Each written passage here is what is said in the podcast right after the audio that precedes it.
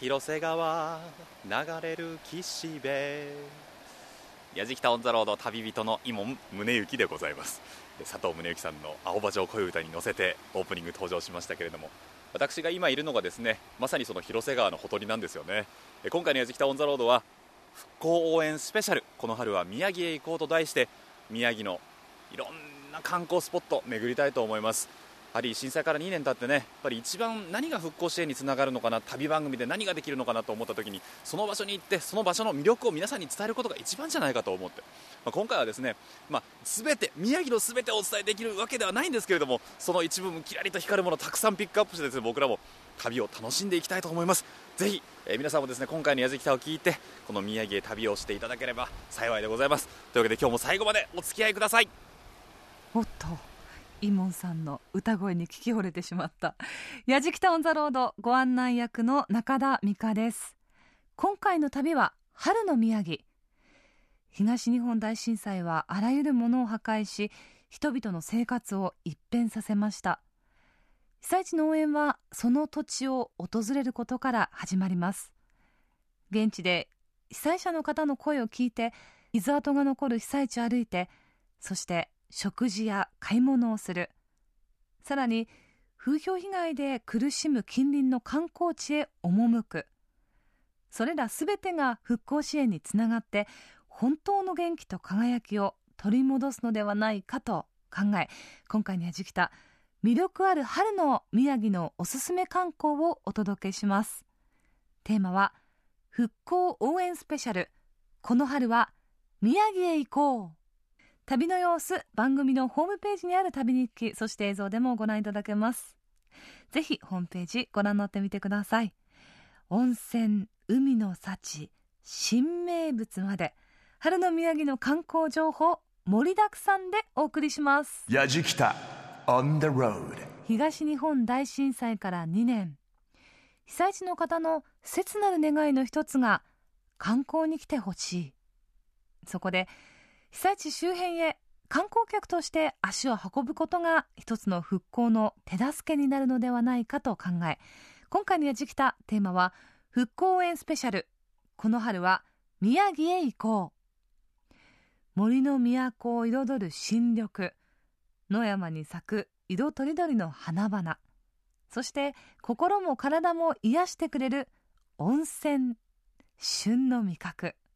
もう宮城の春は魅力満載ですね。さらに4月1日からは JR と宮城県がタッグを組んだ仙台宮城デスティネーションキャンペーン笑顔咲く旅伊達な旅もスタート。まずは仙台宮城観光キャンペーン推進協議会事務局の向井照之さんにこのキャンペーンの詳細を含めおすすめの宮城観光を伺います。やじきた。あの4月1日からキャンペーンが始まる。はい、えー、もうそのままなんですが、はい、仙台宮城デスティネーションキャンペーンというキャンペーンでございまして、これこちらはですね、はい、JR さんとグループとですね共同タイアップ事業なんですが全国の駅にですね、はい、あの皆さんにご覧いただいているポスターこういったものが全部全部の駅にですね配架行くようなそういった展開になりますこれいつまでやるんですか？はい、えー、デスティネーションキャンペーンは4月1日から6月30日まで3か月間になります、はい、なるほどな。観光だったりね美味しい食べ物だったりとか。そうですね。やはり春なので、え今回の売りはですね花ポスターも花をメインに持ってきてますし、うん、えー、もちろんあの宮城には温泉も豊富にありますし、ね、食ももうやはり美味しい食べ物がいっぱいありますのでどんどん出していきたいな。震災から2年が経って仙台の街っていうのは向井さんご覧になっててどうですか？仙台市の中心部は本当にあの震災前の姿、うん、あほとんどそういった状況にライフラインも含めてですね、えー、街の中はあ戻ってきてます、はい、ただ一方その仙台市の中でも沿岸部の方やはり津波の被害が今回の大震災は一番大きかったですのでそのエリアに関してはあまだまだ復興途上まだ復旧作業と途中というところも場合によってはあるかとは思うんですけれども、まあ、そういった状況ですね、まあ、あの春に向けて食べ物も美味しくなる時期だと思うんですけれども、はい、ちょっとどんなものがあるのかってご紹介いただけます？はい海鮮のですね丼物が、えー、南三陸町というですねこれまたあの津波被害の非常に大きかった町が、うん、壊滅的な被害を受けたところなんですが、はい、そこがいち早く立ち上がってですね、えー、南三陸キラキラ春告げ丼というのをですね、うん、4月から出していくと。あの5月になりますと、えー、えー、ウニ。ウニだ。このウニ丼本当美味しいです。いい顔したな向井さん。もうぜひ今食べてほしいけどまだ取れないっていう残念な向井さん向井さんこれね、はい、あのお店が南三陸のはい、あのお店が提携していろんなお店でやってるんですよねこれね。そうですね。それぞれのお店の個性が丼に現れてるんですよね。はい他に例えばこのキラキラ丼じゃないところ違う場所だったらどんな食べ物が味わえるんですか、ね、同じ、まあ、沿岸部になりますけれども、えー、宮城県の南の方、えー、渡町山本町の特産品の中にホッキ貝というのがございまして、うんうん、このホッキ飯。これもですね地元で愛される郷土料理として、えー、春。もう春になるとホッキ飯を食べたい宮城県民多数を。そうなんですね。もう甘いホッキ飯。そうか。でも海鮮だけじゃないんですよね。海産物だけじゃなくて他にも美味しいものいっぱいありますもんね。はい。新しいキャンペーンに向けた取り組みとしてですね、えー、大崎市の鳴子温泉という地区でですね、はい。えー、鳴子ちゃんこ鳴子ちゃんこ鍋というものを、うん、このデスネーションキャンペーンに合わせて、えー、提供しようと、えー、温泉地が協力してそれぞれの個性を出しながら提供するというものが今年の春お耳へします。なるほどな。こちらはあの被災して、えー、まあ、沿岸部の方々が鳴子温泉の方に避難をされていた時に、はい、宮城野部屋の方々が慰問に活動にですね鳴子温泉の方に足を運んでいただいて、はい、その時に、まあ、提供いただいたまあ、ちゃんこの鍋の味がですね、まあ、これまた美味しいということで、ご協力いただくことになって今年の春からその宮城野部屋直伝の味ということでですね、えー、提供されるとえー、春にちょっと疲れたな5月病になりそうだなという方には ぜひあの温泉に入りに来ていただいてですね、えー、ごゆっくりいただけるといいのかなと思います。向井さん地元の観光地の話する時すごい嬉しそうですね。おすすめなんだろうなきっと。楽しいですもん。ああそっか。お話をお伺いしたのは仙台宮城観光キャンペーン推進協議会事務局の向井照之さんでした。ありがとうございました。ありがとうございます。復興園スペシャルこの春は宮城へ行こうと題して今回の旅人今宗行さんがお送りしています。やじきたオンザロード。向井さんがご紹介してくださる食べ物。どれも本当に美味しそうですよね。おすすめの春の宮城ということでお伺いしましたがまずは温泉からご紹介しましょう、まあ、宮城の人気温泉地といえば素朴な伝統こけしが出迎える仙台の奥座敷作並温泉。繊細かつ豪快な渓谷美が広がる秋保温泉。そして泉質湯量規模すべてが桁外れの本物の名湯鳴子温泉。この鳴子温泉は古くから欧州三名湯の一つに数えられています。そこで鳴子温泉へ向かいます。鳴子温泉観光ボランティアガイドの会馬場正越さんと一緒に立ち上る湯煙と漂う硫黄の香り温泉情緒を感じる鳴子温泉街をぶらり歩きながらお話をお伺いします。やじきた on the road さあ私今ですね鳴子温泉の JR の駅前にいるんですがこれからですねこちらの鳴子温泉の観光ボランティア副会長の馬場正越さんとこの温泉街を2人でブラブラしたいと思いますので馬場さんよろしくお願いいたします。よろしくお願いしますさああの駅を降りるとまずびっくりするのが足湯があって 温泉がすぐ目の前なんですねえそうですここはもう本当に目の前が温泉ということで、はい、東の横綱と言われるとこです。ですね、えこれはもう勝手にランキングですけどね。あの好きな人もいるんですよね。いいと思います。勝手にランキングの横綱になってます。すごいな。馬場さん、はい、あの早速なんですけれども、この鳴子温泉って歴史はどれぐらいなんですか？歴史は1300年以上なんですね。ということはここの裏山、私が今立ってるところ裏山に山があってそれが爆発した時に温泉できたと。あの駅降りてね足湯があったんで、はい、硫黄の香りがプーンとしたんですけれども泉質なんてのはどうなんですか？ここはですね11種類うちあるうちの9種類が鳴子にあるって言われてる。ですからまさに温泉のデパートそれで各旅館こうありますけども、はいはい、あそれぞれ全部泉質、違うんですよ。そうなんですね。ですからお風呂隣隣違いますので、ええ、いろんな泉質を楽しむと。楽しむということもできますね。なるほどね、え鳴子温泉という名前これは？これは先ほど申し上げました爆発した時にゴはい。ーゴーゴーゴーとなりなり出して、はい。えー鳴子温泉の神社を奉納してその地鳴りを止めようということでそのゴーゴーゴーゴーとなるということがだんだんこう鳴る号になってきた。本来は鳴る号なんですよね。なるほど。鳴る号が本当じゃねえかと俺は今でも思ってんのね。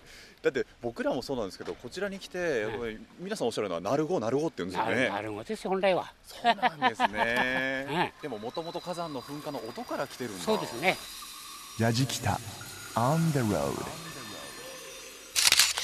馬場さん、はい。この施設今僕らがいるのは割と新しいと思うんですが、ええ。あの中に入ってくるとテーブルがあってそこに何やらお湯が張ってあります。ええこれ何ですか？これ手湯ですね。これがっていうこれが手湯手を温めるもの。手を温める。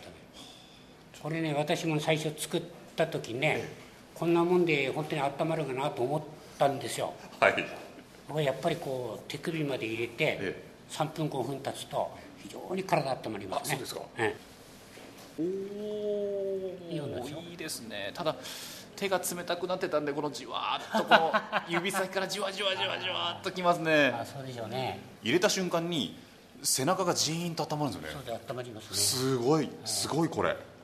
ここはやっぱり鳴子の冬ゆっくりできるところですね。あなるほど。それでそのこのすぐ近くに本なんかも置いてありましてちょっと本でも読んでゆっくりしようかというお客さんには非常にちょうどいいんでしょうね。喜ばれてるええ。やじきた On the road これが足湯ですね。足湯ですか。熱くない？ちょうどいい。ちょっと厚めでしたちょっと熱い。ね。はい。なんか恥ずかしいとこ見られてますよ。いやいや。それ以上太く太くならないから。俺が見てても。なんでそんな言うんですか？失礼な。皆さんどちらからいらっしゃったんですか？えっと様々なんです。仙台とか東京とか。この人方こうやって温泉しゅっちゅう使って歩く方々。そうなんだ言ってみれば。体験したり。あそうそう足すごい。ポカポカしてる。あったかい。でしょ気持ちよかったじゃあ馬場さんちょっとお邪魔して、はい。この足湯はい。使わせてい。ただきます、はい。着工あちちちちちちあちちちちちーこれ。あっちーこの風呂は夏になるとすごく人気あります今は雪景色ですけど山の緑夏になったらまた綺麗でしょうね。綺麗ですね。で秋になったら紅葉だ、えああそうか。ここいい風情だな。今ちょっと入ってるこの辺が、ええ。えー吉永さゆりさん、えーはい。全国のリスナーさん大変申し訳ございません。私吉永小百合さんと同じ場所で足湯に浸からせていただいておりますけれどもあだんだん気持ちよくなってきた。で鳴子はね結構みんな親切なんです。よってことは観光で飯食ってる街ですからここは。お客さん降りたらみんな優しくしてくれて声かけてくれるし、はい。おはようこんにちはぐらい言ってくれますのでね。多分ねもっともっと言ってくれると思います。だからやっぱり本当に来てねゆっくり楽しんでいただきたいと思いますね。そうですね、ねいやーもう気持ちがいい温泉とあとは美しい自然に皆さんぜひ触れていただきたいと思います。あの馬場さん今日はありがとうございました。いやどうも当たり前ですまた来てください。あぜひぜひ。お話をお伺いしましたのは、こちらボランティアガイドの馬場翔平さんでした。ありがとうございました、はいどうもありがとうございます。やじきた On the road さあ私は今ですねここ鳴子温泉のシンボルでもある共同浴場滝の湯の前に来ているんですけれども、えーこちらの滝の湯保存会の高橋武俊さんにお話を伺います。高橋さんよろしくお願いします。どうぞ。これあのー今建物自体は新しさを感じるんですけれども竹の湯自体の歴史というのはどれぐらい前からあるんですか？えーっとですねあの湯舎が建ったというのはおよそ江戸時代だというふうには言われてますけれども、はい。その前からもうお湯は沸いてたというふうには聞いております。ということは当時江戸時代からはい。の共同浴場としてはい。いろんな方が使われていたと、そうですねあのここの滝の湯の通りは、ええ。あのいわゆる湯治場という形で皆さんがあの湯治をするために、えー旅館さんというか湯治宿に泊まりますよね、ええ。その時にお風呂に、えー入るのはこの滝の湯に入ってたと。そうなんですか。そういうことですね。滝の湯さんと同じぐらいの歴史の湯治宿って今でもあるんですか？ええあのーここのところの通りに、えー湯佐屋さんとそれから鳴子観光ホテルさんというあの2軒ございますけれど本当にもなんかあの滝の湯の湯守という形で湯守って湯を守るんです守るですね、えーお湯の管理をしてました。あそうなんですか、はい、当時あの伊達藩にそのおここのお湯をお守ってちょうだいねということで、えーお墨付きをいただくと。そんなようなあ歴史のようですよ。これ入湯料は今おいくらなんですか？今はあの大人で150円ですね。安いですよね。子供だと子供は100円になります。100円で、はい。中に入るとちょっと番台のようにあのお母さんがええ座ってる場所があって、えで右と左で男湯女湯が分かれていて左の男湯に入っていくとですねもうなんかいい風情のお風呂なんですよ、えーこの滝っていうのは非常にあの珍しいと思いますね、うん。我々も本当にこれだけはあ他に誇れるもんだというふうに思ってますけど。まさになんですけれどもお風呂の上に湯の問いが渡してあって源泉ですよね。そうですね。源泉がそこから流れてくる、はい。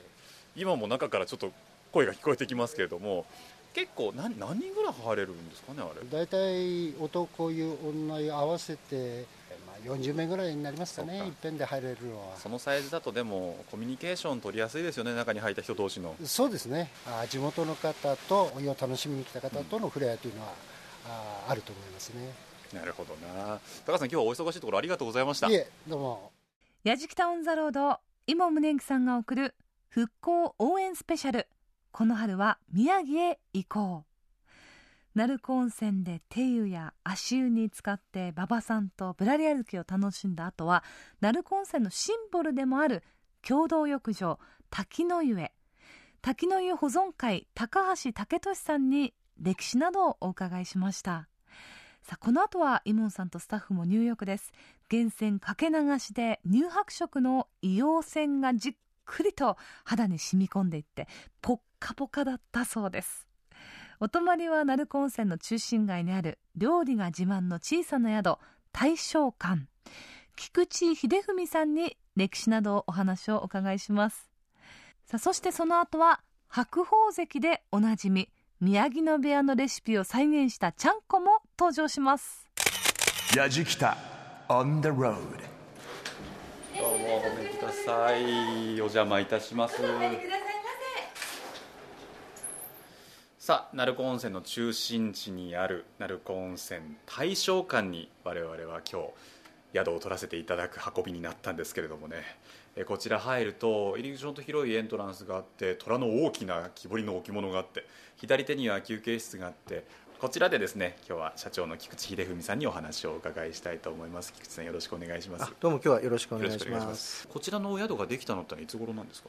えあの名前が大正館ですのええ。で大正2年にもう一つ手前の東鳴子温泉で開業しまして戦後こちらに移ってきて当時の鳴子温泉のこの辺りってのはどういった雰囲気だったんですかね？そうですね。あのやっぱり当時の宿と、まあ、いわゆる旅籠の宿とがありまして、当時が非常に盛んな地域でしたのであの農家から冬になると当時にたくさんいろんな人がいらしていた相当栄えてたでしょうね。そうですね。あとあの戦前からスキーが盛んでしたので、え。東京と文化が直結で結構こうおしゃれな街だったようですね昔はね。なるほど。ええ。その中でこちら大正館さんくつろぎと料理自慢の宿というふうにね。柳井という料理長がおりまして、ええ。あの若い頃には全国の料理コンクールなんかでも賞を取らせていただいたり、そうなんではい。すか、まあ、小さな家族旅館なんですけど、ええ。お料理はあの全て手作りで地元のものであの地産地消ですかね。で頑張っておりますえーそんな中ですねあの震災の時にはこちら被災された方々、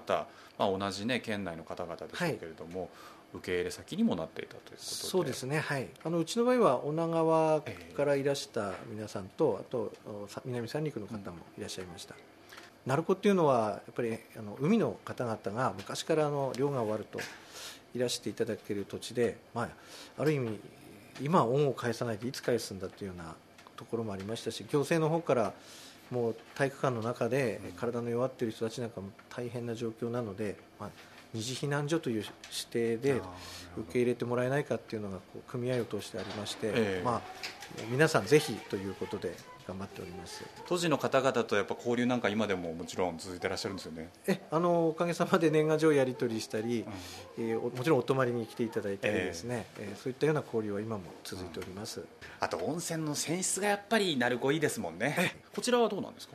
ちはの弱い硫黄泉になっておりまして、ええ、あの非常に温まる温泉なんです。じゃあじっくり使って。えあの湯冷めがしないのでいいじゃないですか、はい、当館大正館もですね 中3室ぐらいしかない本当小さな旅館ですけども、えあの家族的にやっておりますのでぜひお越しいただきたいと思います。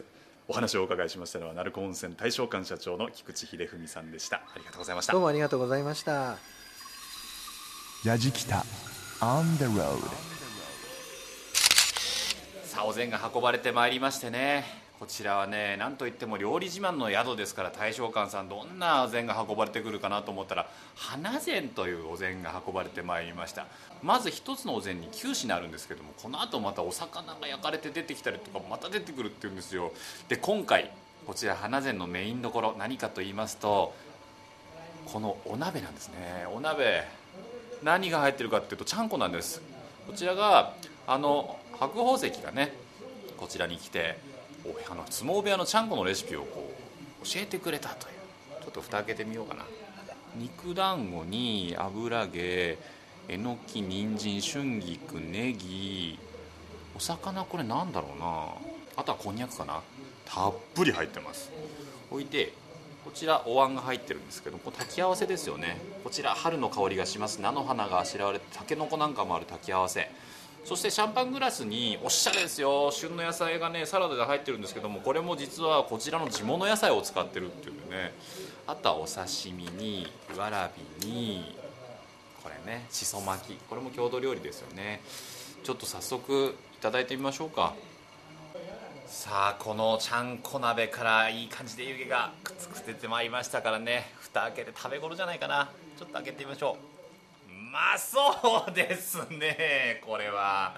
だしもね結構しっかり取られてるっておっしゃってたんでちょっとじゃあそのあうまい。これうまいよ。うん。優しいじんわり。いろんなだしの味が出てるな。そうか。横綱このちゃんこ食ってんだ。おいしい。やじきた。On the road. Grooves and moves your day. やじきたオンザロード復興応援スペシャル。この春は宮城へ行こう。旅人伊門宗行さんがおすすめの宮城の旅をお届けしています。東日本大震災から2年。被災地周辺へ観光客として足を運ぶことが一つの復興の手助けになると矢敷田は考えていますさあ続いて訪れたのは宮城県南三陸町にあります仮設コンテナによる大型の復興商店街南三陸三三商店街です。この南三陸三三商店街は昨年の2月にオープンした仮設商店街で復興という漢字の福という字が、まあ、幸福の福というふうに変わっていますがその復興を担う地元の事業者30店が軒を連ねて週末は特設ステージでさまざまな催しが開催されています。この南三陸三三商店街で話題の復活キラキラ丼をこの後ご紹介します。三陸産の海産物など地元食材にこだわった南三陸キラキラ丼。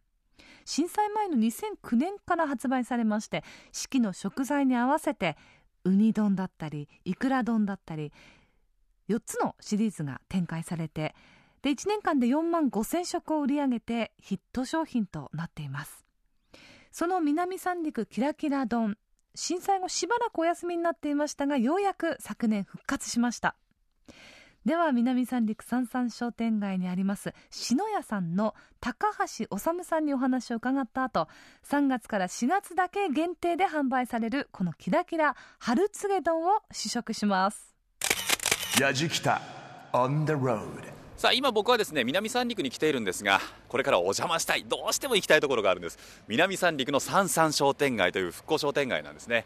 今僕はそのゲートの前にいるんですけれども中をくぐるとたくさんの仮設の店舗が点在しているんですが何よりも驚いたのが僕らが背にしている後ろの駐車場の広さ。観光バスがねもう何台も止まっているんですよ。海産物を焼いている香ばしい香りだな。まさに商店おっと。あ中に入ってくるとポーンと広く抜けた場所に出てきまして南三陸三三商店街のイベントスペース。これ地元の方たちでしょうね。おじいちゃんおばあちゃんとかちっちゃい子供とかみんな集まってんな。やじきた On the road さあお店の中に入ってまいりました。季節料理篠屋のご主人でもあり南三陸菅川復興名店街運営組合副組合長の高橋治さんにお話を伺います。高橋さんよろしくお願いいたします、はい、よろしくお願いします。こちらは南三陸の中でもキラキラ丼の復活からそうですね。随分とこう忙しくなったなんて話もお伺いしてますけれども、はい、まあ震災前からあったキラキラ丼っていうのをベースに考えてまあ、それによって漁師さんたちのこの米を作ってくれる農家さんたちが、まあ、一丸となって一つの丼を作るっていうのが一番こう前向きになれるんじゃないかなという思いで作らせてもらいました。もともと2009年からこのキラキラ丼というのがあって。はいそうです。で昨年復活というそうですね。形になりましたよね、はいはい、こちらのキラキラ丼というのは特徴でいうとどういった特徴がありますか？まあ、1年間を4つの丼に分けさせてもらいまして、はい、まあ、あ一番圧倒的な人気なのは5月から8月までのウニ丼がすごい人気なんです。食材が変わってくるってことですね。はい。まあこの東北の本当に田舎町なんですけども、えー、まあ年間通していっぱい取れるっていうものよりも旬を小さい小刻みに分けられていっぱいいろんな魚が上がってくる町なんで、うんまあ、それを生かしてまあ丼にトッピングしていく。写真と内容が違う時がある。それはあれですよね。嬉しい驚きですよねええ、やっぱり実際自分が食ってみてうまいもんはお客さんも食ってうまいもんですからね。ね。なんていうんですかね、まあ、この震災した町ってことでいろんなとこから支援を受けたと。せっかく来てもらっていろんな提案してもらったりいろんな協力してもらった人に、まあ、御礼風がだね。やっぱり腹いっぱいうまいもん食ってもらうっていうのが唯一のお礼なのかな。しっかり心意気が乗ってる感じがしますよね。そうですね。僕らからするとこちらの南三陸の三三商店街い。ますけれども、はい、こちらの商店街っていうのはどういった商店街？そうですね。まあ自分たちが商売するだけじゃなくてですねやっぱり仮設に住んでる地元の人間ここからいらした人間がここでコミュニティを持ってます、うん、そうかそうかそうかあんだどっから来たのしたって言いながら、うん、そういう和め和めるっていうのが自分たちもやってよかったなっていうのは実感でしたね、さあ目の前にキラキラの春告丼がやってまいりましたが、はい、高橋さんちょっと中身をご説明すごいボリュームなんですけどもね。アワビがもうてんこ盛りなんですよ。これはねすごい迫力。えー、丼の上に貝ごと乗ってるアワビがですね。貝ごと乗ってんだよな、えー、これはあの昔やっぱり漁師さんたちがあのいっぱい取れた時に冷蔵庫とか冷凍庫がない時代からですね、はい、やっぱり味噌漬けにしておくっていうのが一番こう保存しやすいということで、はい。まあ、それとあとは近海で取れたこのバチマグロ、はい、メカジキ。まあ、これすごい脂乗って美味しいんですけど、うん、あとはまあ旬のタラですかね。タラですかこれは、はい、このほうれん草が乗ってるんですけども、はい、これは春告げ野菜って言いましてこの土地特有の糖度がですね、ええ。メロンとかスイカに匹敵するくらいの甘さがそんなに甘いんですか？そうですその奥に入ってるやつはあのわかめの根っこですね。メカブっていうメカブか。これがご飯と魚に絡みがいい。っていうことで。ちょっと早速ですからねこのてんこ盛りのアワビをちょっと味噌漬けっての僕初めて食べるんで、はい、そうそう醤油をつけないで。つけないでこのまま、はい、ちょっと一切れいただきますが。あすごいコクがありますね。うまい。アワビってね歯ごたえと、まあ、このさっぱりした味が魅力だと思ってたんですけどこれ味噌漬けにするとものすごい貝のギュッとしたうまみが出てくるんでそうですお米がすごく甘みがあって、はい、もちもちしてるんでこのほうれん草もいただきますね。はい。女性の方はもうこんなに食べられないって言うんですけども、ええ、ペロッと食ってきますよ。高橋さんすっかりと春告げ丼を堪能させていただいて、はい、ありがとうございます。一足先に僕も春だなっていう感じがするんですけれども、はい、まあおかげさまで、えー、皆さんが足を運んでくれるということで、えー、本当の意味での町の再生に力を突き注いでですね、えー、今あ一番、えー、目的であります次世代を作る、まあ、それを自分たちが今準備をするということで頑張っておりますんで機会がありましたら、えー、うちの町に、えー、南三陸町へ足を運んでくれればありがたいと思います。ありがとうございました。矢敷北 On the road さあ私は今ちゃんこ萩野井さんにやってまいりましたけれどもこちらのご主人の大森信勝さんにお話を伺いながらちょっと東松島の名物の海苔うどんのお話も試食もあるのかななんて感じですけどもね。準備しております。よろしくお願いいたします。大森さんもともとこちらはちゃんこ屋さんでそうです。えっ、とお店自体いつ頃から営業されてるんですか？えー、っと私があの相撲社会から帰ってきて。相撲社会から帰ってきて、はい、相撲社会、えー、から帰ってきたのが昭和43年なんです、はい、そうです昭和44年から。お店の中に入ったらもう春馬富士関だったり白鵬関だったりね朝青龍関だったりとかもいろんな方との写真があって。ええまあ皆さんとの交流がちょっといまだにありますので。そうですか、はい、ひょっとして大森さんの当時のしこ名が萩野井。ええそうなんです。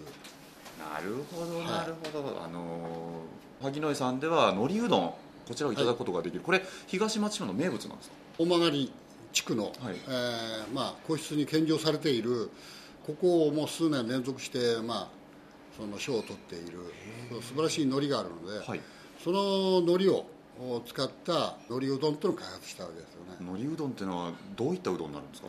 いい海苔をですね、はい、あの完全に要するにパウダー状にしちゃうんですよね。あなるほど、ええ、パウダー状にした状態を、ええ、あの小麦粉と一緒に練り合わせてあじゃあもう麺の中に練り込んであるそうです。もう完全に練り込んでありますから。あのだから見た目はあのちょっとそばの日本そばの,、まあ、あのような感じなんですけど。じゃあ色合いなんかもそうなんでしょうね。そうですね。実際、えー、うどんなんですよね 感触は。面白いな、はい、この海苔うどんのまあ、企画ですよね、はい、大森さんの提案で。そうですね。私があの特産品開発委員会の委員長をやってる時代にですね東松島に来たお客さんに、えー、あの東松島の産物として、うん、そういったものをとにかく皆さんに提供できないかなという思いから、えースタートしたわけですよね。なるほど、はい、で震災前にそれがスタートして、はい、お店で提供をもちろん始められてたと思うんですけども、はい、震災以降ってのはどういった感じだったんですか？去年の11月中頃に、うん、あのまあ、新のりができましたので改めてもっとスタートをすると、えー、ところがあの以前のような量が取れないんですよね、えー、まだ。ですから今あのある海苔も本当に貴重な 海苔ですので。そうですか。はい。矢敷北 On the road どうぞお待ちどうさまでした。ありがとうございます。見た目麺がこれメカブみたいな色してますけれども。そうですね。これちょっと面白いな。うんびっくりするぐらい海の香りですね。そうですね、うん、まあですからこれこれは海苔の香りですよね。そうですね。海苔の香りがものすごいです、うん、ちょっとおつゆにつけてもいただきます、要はこのうどんとはいうもののざるそばな感じで出てくるんですよね、そうですね、うん、あのー、これは海苔うどんのあったかいのも、ええ、あのいけるんですけど、はい、あの香りがちょっと海苔の香りがちょっと飛んじゃうんですよね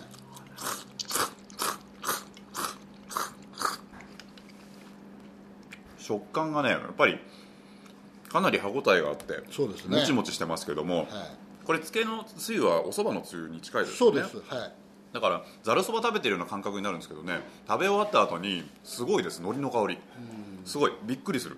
うまいですねこれ。ああありがとうございます。美味しい、ええ、私もあのこれはあのやはり夏場に冷たいこの海苔うどんが、私はブレイクするんじゃないかなというふうに期待してますけどね。いいなこれあの東松島の中ではお店はここだけでしか食べられないんですか？東松島のこの海苔うどんに加盟されて提供されているお店は14店舗あるんですよ、はいはい、ただしあのまあ行ったからってすぐ食べられるわけじゃないわけですよね。予約とかしないと予約が必要なわけですね。うちは予約なしでもいつでも食べられます萩野さんに来てすみません海苔うどん一つって言ったらすぐ出てくるわけですね。そうです。ですからそのように食べられる店が今2店舗か3店舗しかないんじゃないですかね。そうなんだ。だから私はあのできればですね東松島に来られたお客さんが海苔うどんを食べたいと言われた時にどの店おお店行ってもね食べられるような状態にやっぱしていくべきかなというふうには思ってますけどね海苔がまた復活してねそうですね。豊漁になればね、はい。またそういうことも可能なんでしょうけどね、ええそうですね。ええその時期まだ楽しみに待ちながらなんですが、はい。大森さん今日は本当にお忙しいところ試食までさせていただいてありがとういやいやございました。いや本当にありがとうございます。やじきたオンザロード今宗行さんが送る復興応援スペシャルこの春は宮城へ行。こうまず昨年復活しました南三陸キラキラ丼改めてご紹介させてください。年に4回のメニューの入れ替えがあります。3月から4月がキラキラ春つげ丼。これイモンさんが試食したやつですね。美味しそうでした。そして5月から8月がキラキラウニ丼。これも美味しそうですよね。9月から10月はキラキラ秋馬丼。11月から2月はキラキライクラ丼、まあ、どの丼も地元の食材を使用して地産地消にこだわった品々になっています。お店によってもね使ってる食材が違うそうでこの食べ比べも楽しそうですよね。できればこの年に4回のメニューすべて制覇したい気持ちになります。そしてその後ご紹介したのはちゃんこ萩の井元力士でご主人の大森信勝さんが提案したという東松島新名物の海苔うどん。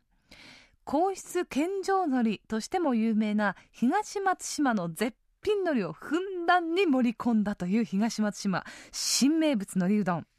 美味しそうでした。昨年10月に登場。うどんを噛むごとに風味豊かな海苔の香りが広がるそうです。たまりませんね。さあこの春は宮城へ行こう。最後にご紹介するのは仙台市内から南へ車で40分。渡里町の春の名物ホッキ飯です。渡里町の漁港では古くからホッキ漁が盛んに行われていました。今が旬の渡りの郷土料理ホッキ飯ですがホッキ貝の旨味をたっぷりと吸わせて炊き上げたご飯の上にさっ加熱してほんのり赤く色づいたホッキ貝を乗せて出来上がりという。はま寿司のご主人太田正史さんにホッキ飯について伺っています。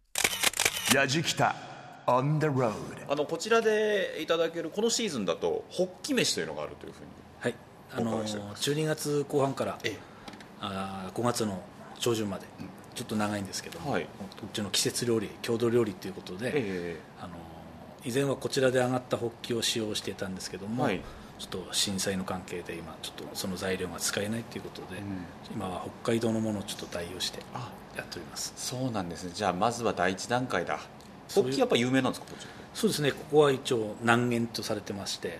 僕地元北海道です。あそうなんですか。はいでホホッキというとねもうすごく身近にあった食材なので,、そうですねあのホッキ飯って言われるとあのイメージはねホッキだとね、例えばお刺身とかお寿司とかってイメージしますけども、ホッキ飯になるとなんか炊き込みご飯なのかなとかあの炊き込みご飯なんですけども、あのホッキ貝を剥いたつゆでそれを醤油ベースで炊き込みご飯にするわけです。間違いない、その上に、その同じ醤油で煮たホッキの身を上に乗っけるわけです。そうなのか。お店ってこ新しいですよねこちら浜口さんのお店は、震災前はあの荒浜っていうところの漁協のすぐ向かいでやってたんですけども、この津波で土台を残すのみとなってしまってここの場所でもう一回っていうことで。浜口さんは歴史というのはどれぐらいなんですか？えー、と大体今年で43年ぐらい。43年、はい。ということはもうこちらのね地元の方にとってもすごく馴染みのあるお寿司屋さんだと思うんですけれども、あの他のシーズンは何がそうですね。このホッキ飯が終わると5月初夏にかけてシャコが取れるんですこの辺。シャコですか？はい。それでシャコ飯と。はあこれもいいですね、それが終わると今度夏にアナゴ飯。いいですね、で9月になると秋になると、はい。この近くに阿武隈川っていうのが流れてまして、あはい。そこに遡上に帰ってくる鮭を使った郷土料理でこれも腹こ飯という鮭のあらで出汁を取ってそれをベースにご飯を炊き込みまして、その上に、えー鮭の切り身とあとイクラ。イクラはこの辺で腹こっていうんですねああなるほど、えーそれに味付けしたものを上に乗っけるっていうか。どうぞお待たせしました。はい。さあ僕の目の前にやってまいりましたこれがホッキ飯。まだ蓋がね丼に蓋がついてる状態なんですけども塗りの大碗を開けましょうか。せーの。すごいですねこれあのご飯が確かに色がついたこれ、はい、まあ炊き込みご飯なんですけれどももう開けた瞬間にこのホッキのいい香りがしてきますもんね、はい、でホッキがもうご飯を覆い尽くさんばかりに乗せられておりますよ。なんかこうお花みたいになってますもんね。そうですね。大きめのものをこう3個使用してます、ね、あ大きめのもの3個も使ってるんだ、はい、ああうまい。うん。僕ねホッキの何が好きって歯応えするんですえ。ー、あの柔らかいところと硬いところのバランス絶妙じゃないですかホッキって、はい、そのなんかイメージ皆さんイメージされるのは硬いイメージなんですよね。全然そんなことないですよね、えー、全然そんなことない。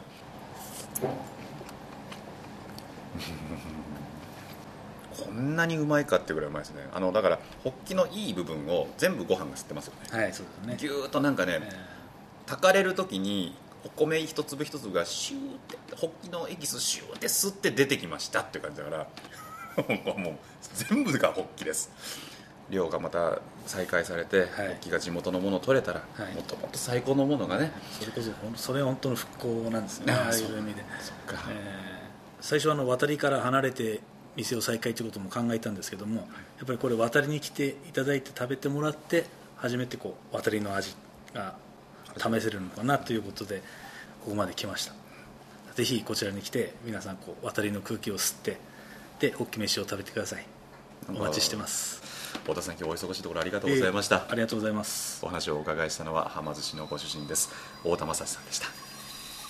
矢じきた On the road さあ今回の旅は復興応援スペシャル。この春は宮城へ行こうと題しまして私伊門宗行がですね宮城の地の味を巡ってまいりました体の芯からじーんと温まる温泉でしょ？春を告げる海の幸の丼でしょ？あと地のものを練り込んだ風味豊かなおうどんにホッキのうまみがギュッと詰まった炊き込みご飯ね。もう思い出しただけでも笑顔になりますよね。でこの笑顔を作るために地元の方々本当に頑張ってます。皆さんも来ませんか？笑顔を増やすためにぜひこの春は宮城へ行きましょう。というわけで「やじきた on the road」旅人は井門宗之でした。